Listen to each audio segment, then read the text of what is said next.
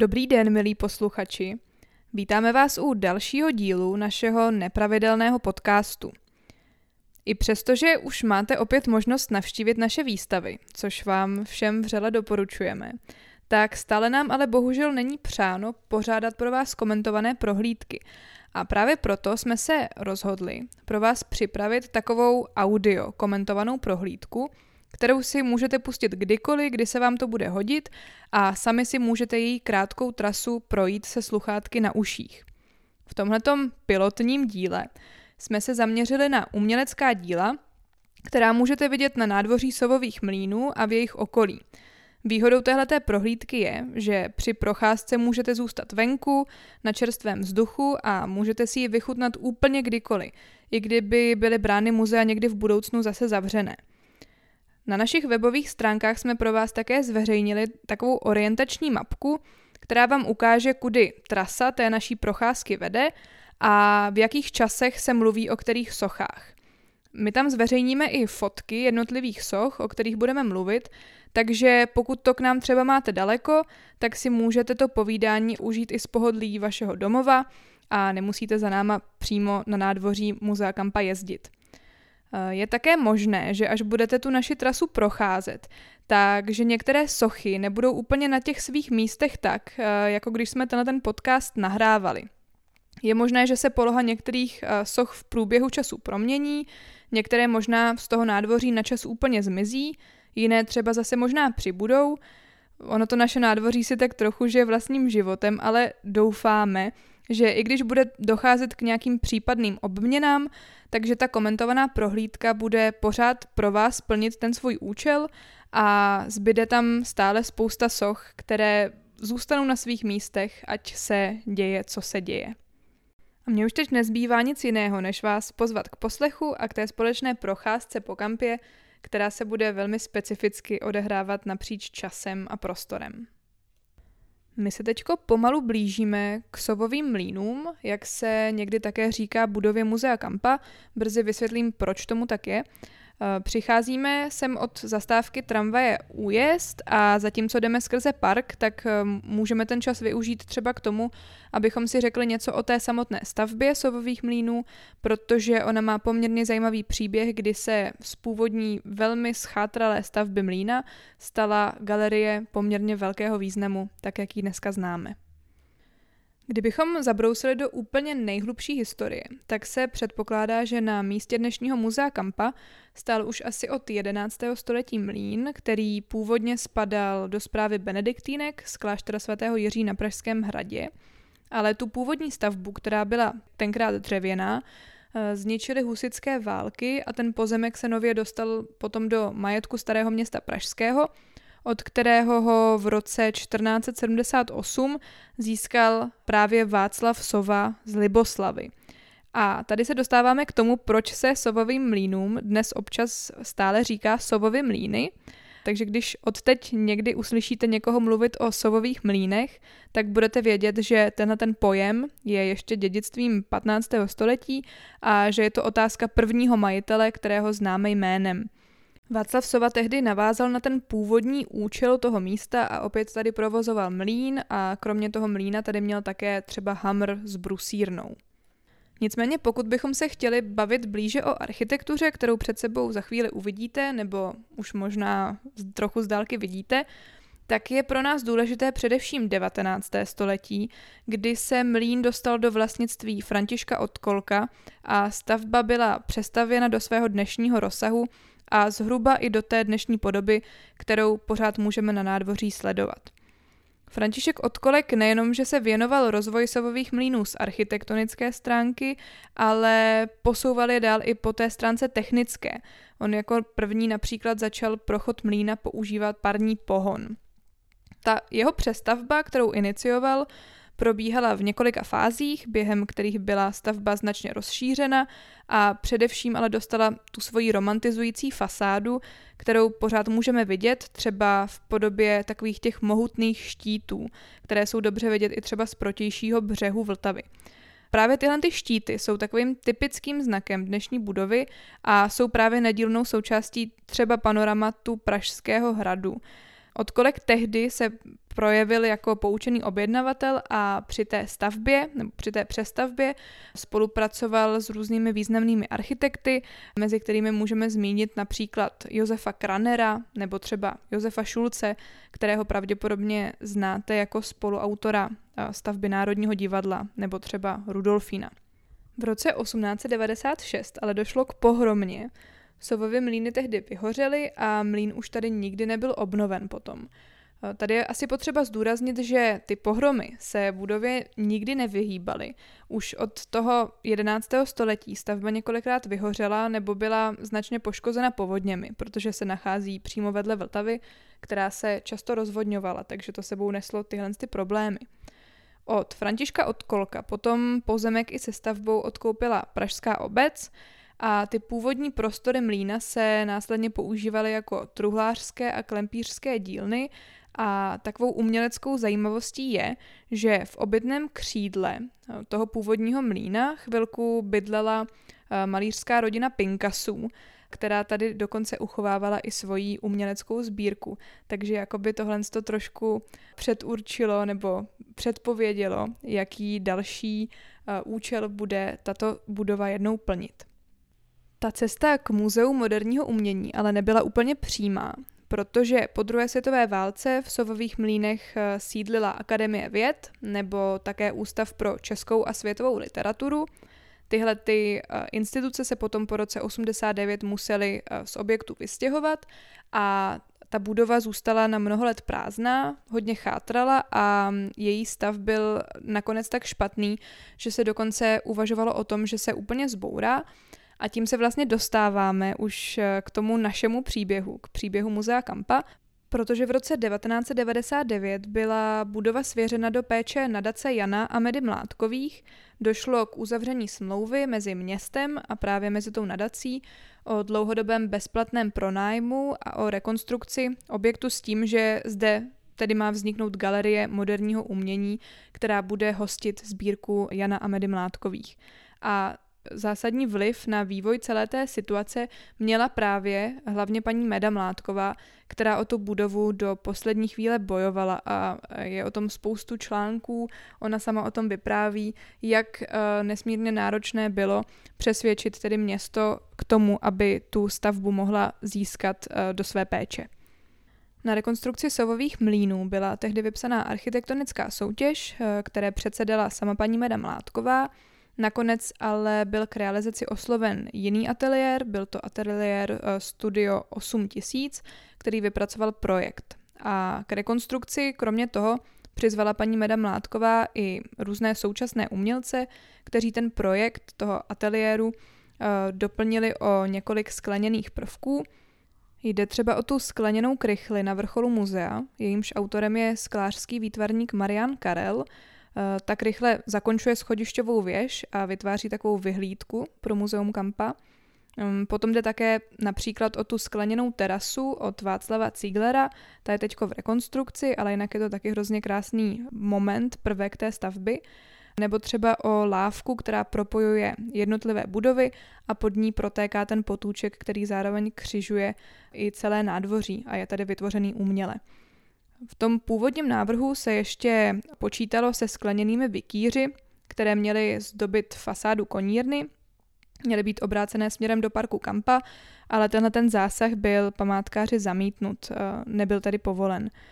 Rekonstrukce byla potom realizovaná v letech 2000 až 2001 a Sovovy mlýny se poprvé mohly veřejnosti otevřít 26. září 2001 ale vlastně hnedka ze začátku byla zrekonstruovaná stavba poničená povodní, která přišla v srpnu roku 2002 a na slavnostní otevření si tak ten objekt musel počkat až do 8. září 2003, kdy už tedy byly konečně všechny škody po povodni odstraněny a stavba mohla být znovu využita pro své zamýšlené účely.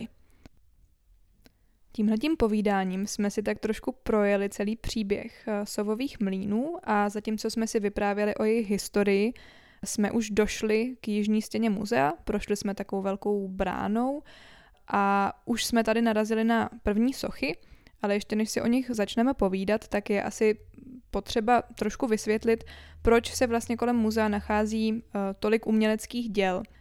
To vysvětlení je takové, že paní Meda Mládková měla původně představu, že by na kampě měl vzniknout eh, rozsáhlý sochařský park, ve kterém by si umění mohli užívat úplně všichni, i ti, kteří třeba tím parkem jenom prochází, nebo kteří si tam jdou sednout, nebo kteří tam jdou venčit psa. Tehdy eh, kolem roku 2008 se počítalo s tím, že do parku bude umístěno asi 23 soch od předních českých umělců, kteří by tam ty svoje sochy do toho parku zapůjčili a tím pádem by bylo umožněno muzeu Kampa tak jako expandovat směrem ven do toho veřejného prostoru.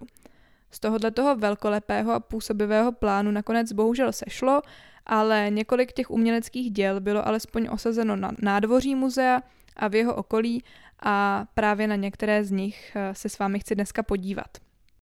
Naší první sochou, u které se společně krátce zastavíme, je pískovcová plastika s názvem Ležící, která je dílem sochaře Miloslava Chlupáče. Eh, je umístěná před boční brankou na nádvoří, takže ji tam dobře najdete a je sestavená ze tří takových samostatných kamenů pískovcových, což můžete dobře vidět, když si tu sochu obejdete a podíváte se na ní z druhé strany. A představuje ležící ženskou postavu, která si tak jako ležérně podpírá bradu, což zase možná docela dobře uvidíte, když si trošku poodstoupíte od té sochy.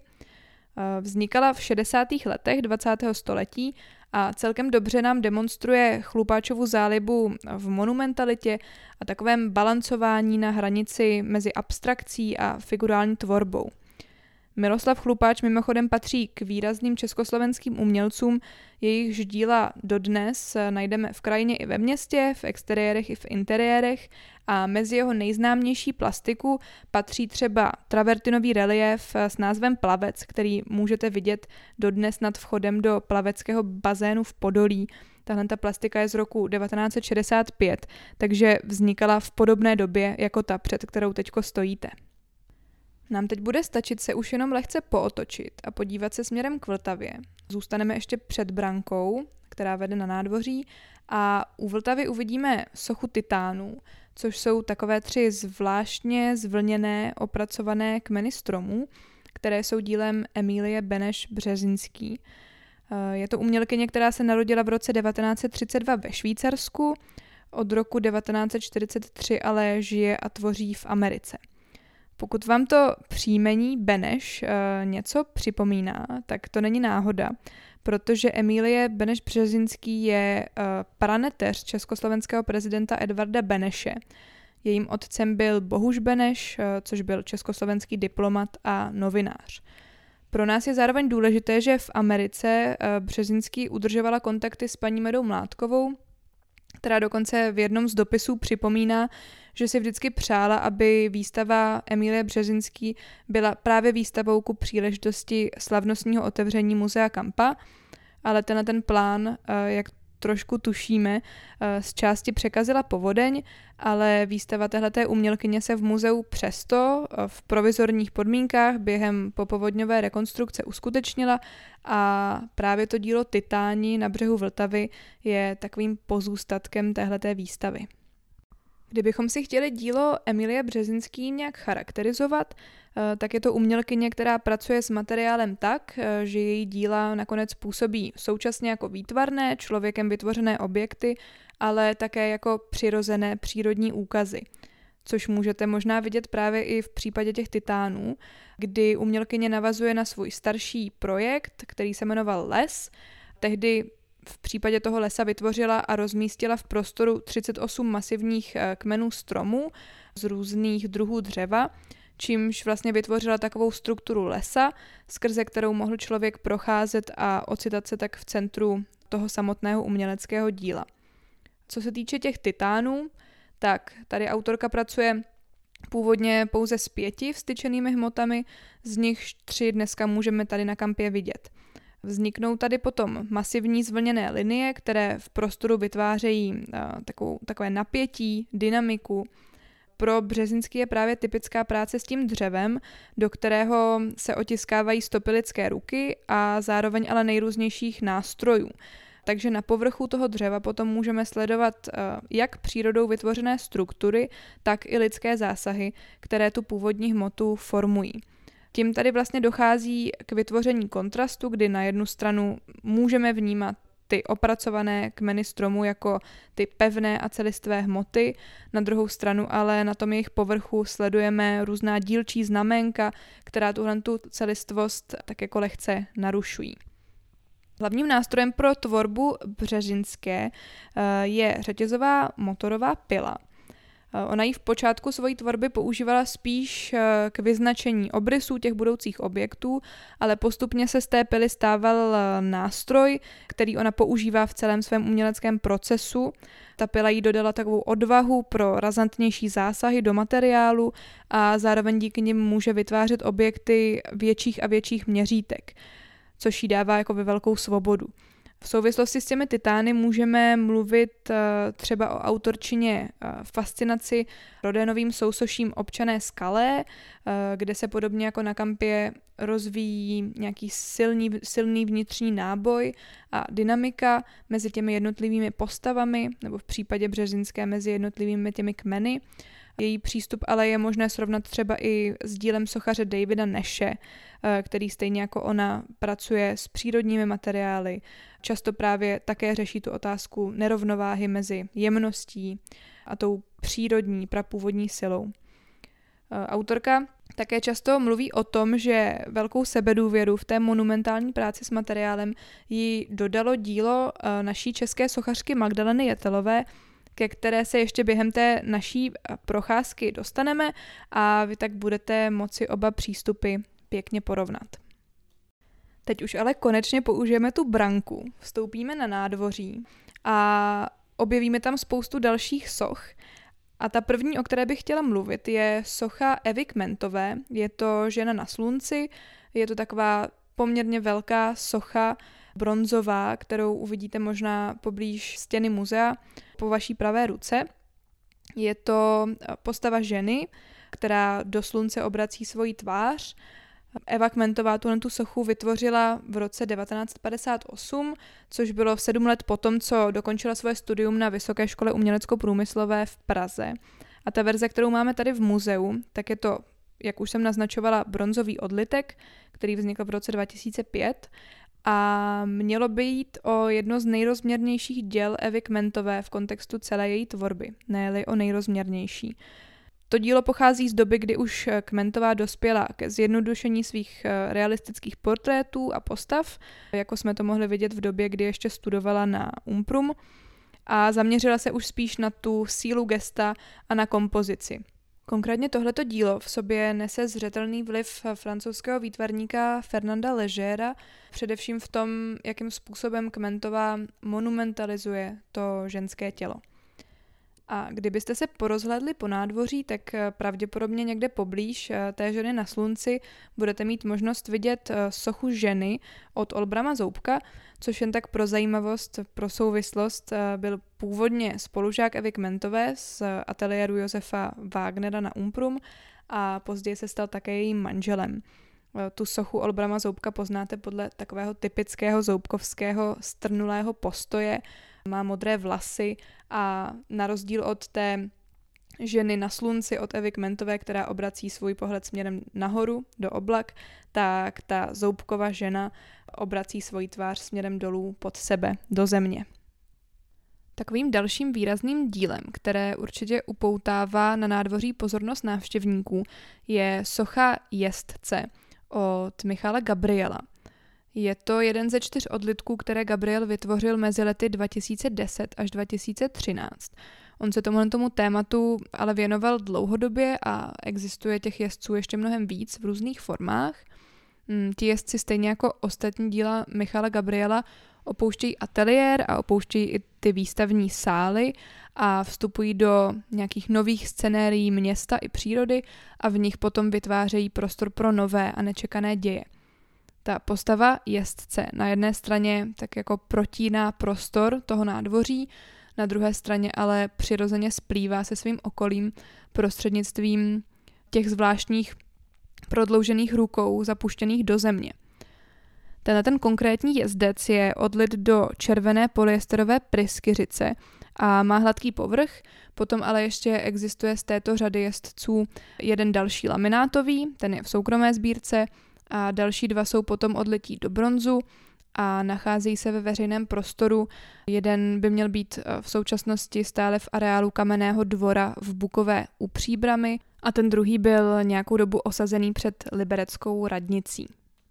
Teď vás přes nádvoří navedu k druhé menší brance, která vede ven mm, směrem na kampu, ale místo, abychom vyšli zpátky do parku, tak bychom mohli po schodech vystoupat eh, nahoru na terásku nad nimi a tam nalezneme takovou subtilní sochu z tenkých ocelových prutů a spirál, která se dost možná právě jemně pohupuje ve větru.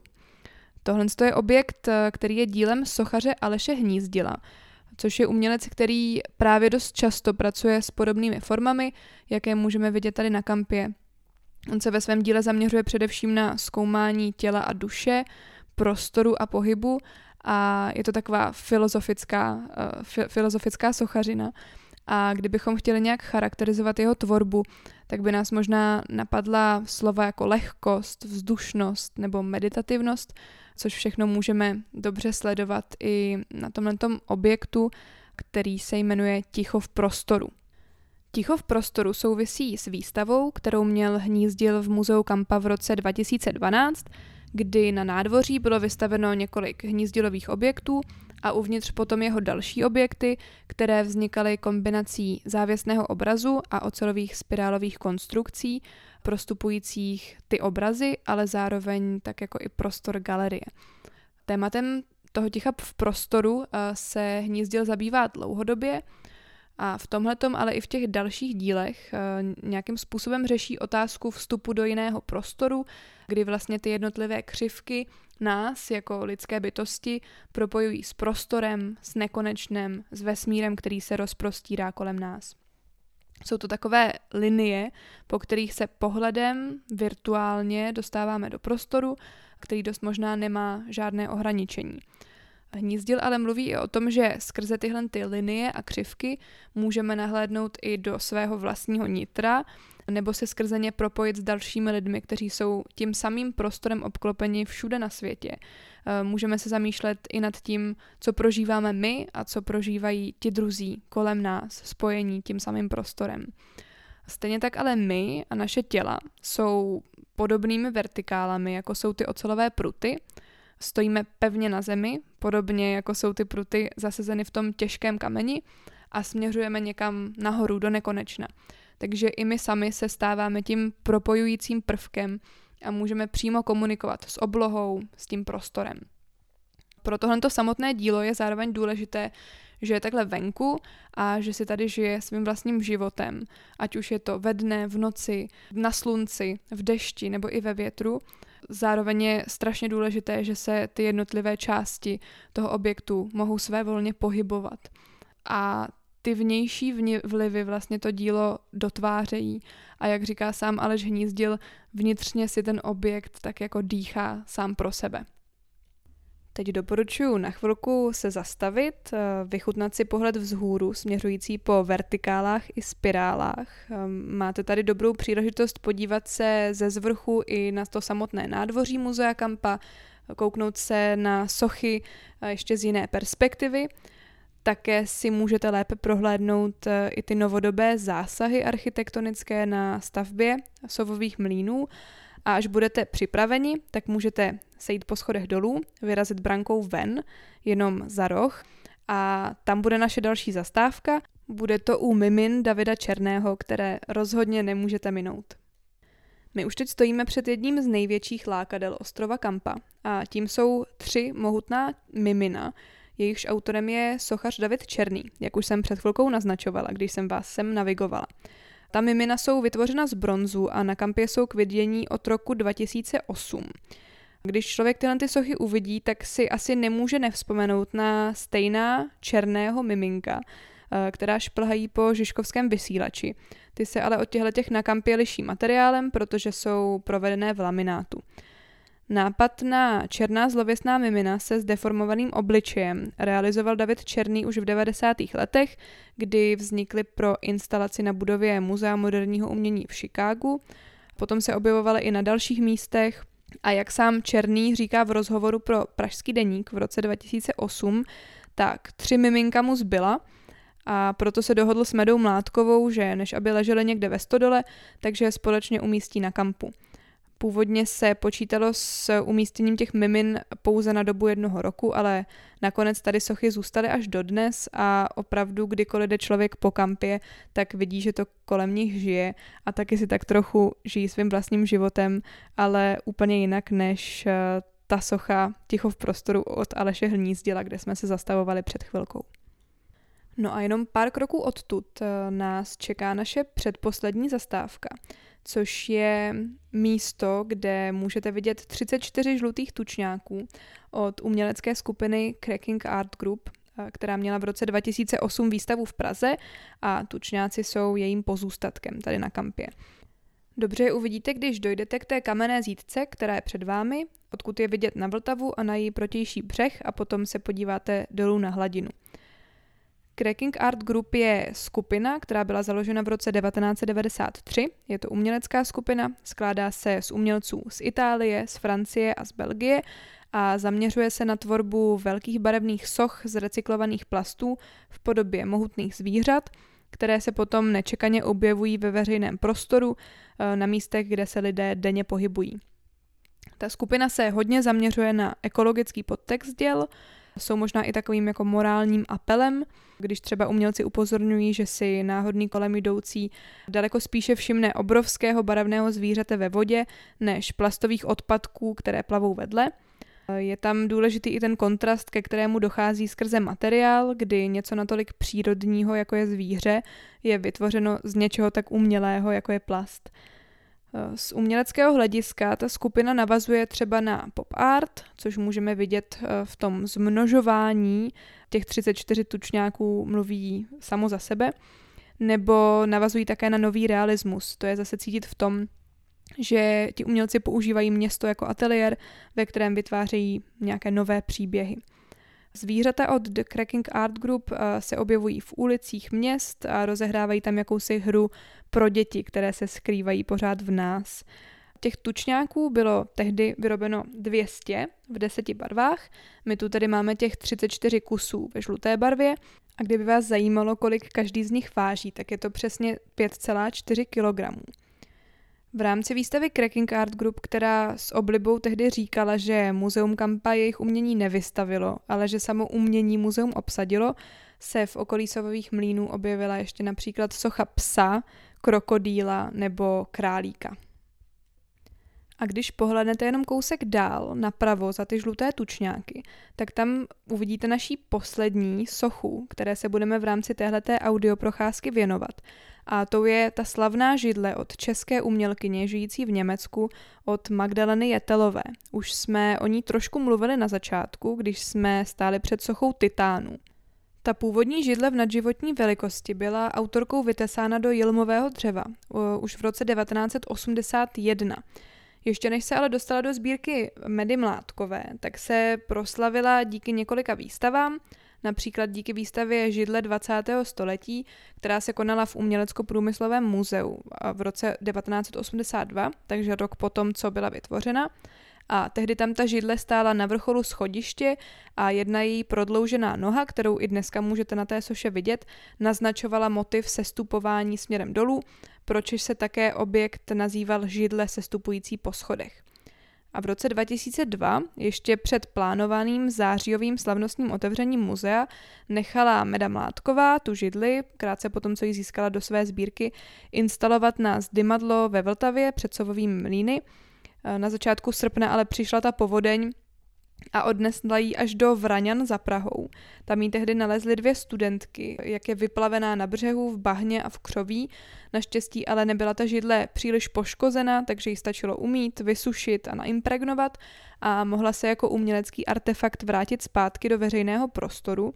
Ale ta židle, na kterou se teďko díváte, tak je její asi dvojnásobně větší replika, kterou v roce 2003 vytvořili studenti Kurta Gebauera z ateliéru Sochy na Umprum. Vytvořili ji ze stromů, eh, které zasáhla povodeň. Ta původní plastika byla postupně zapůjčována do různých českých měst. Svoje zásadní místo získala například v klášterních zahradách v Litomyšli.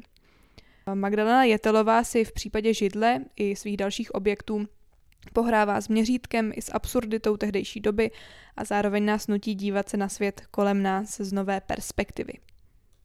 Já doufám, že naše improvizovaná audioprocházka vám také umožnila podívat se z nové perspektivy třeba na okolí Muzea Kampa a na jeho nádvoří a tady s pohledem na Vltavu a na Smetanovo nábřeží už se s vámi definitivně rozloučím. Věřím, že vám ta prohlídka přinesla nějakou další možnost, jak si v klidu vychutnat umění i mimo zdi výstavních prostor, ale i tak se moc těším, že se s vámi snad již brzy potkáme při nějakém doprovodném programu přímo v muzeu Kampa. Od mikrofonu se s vámi z lektorského oddělení loučí Anna Boučková.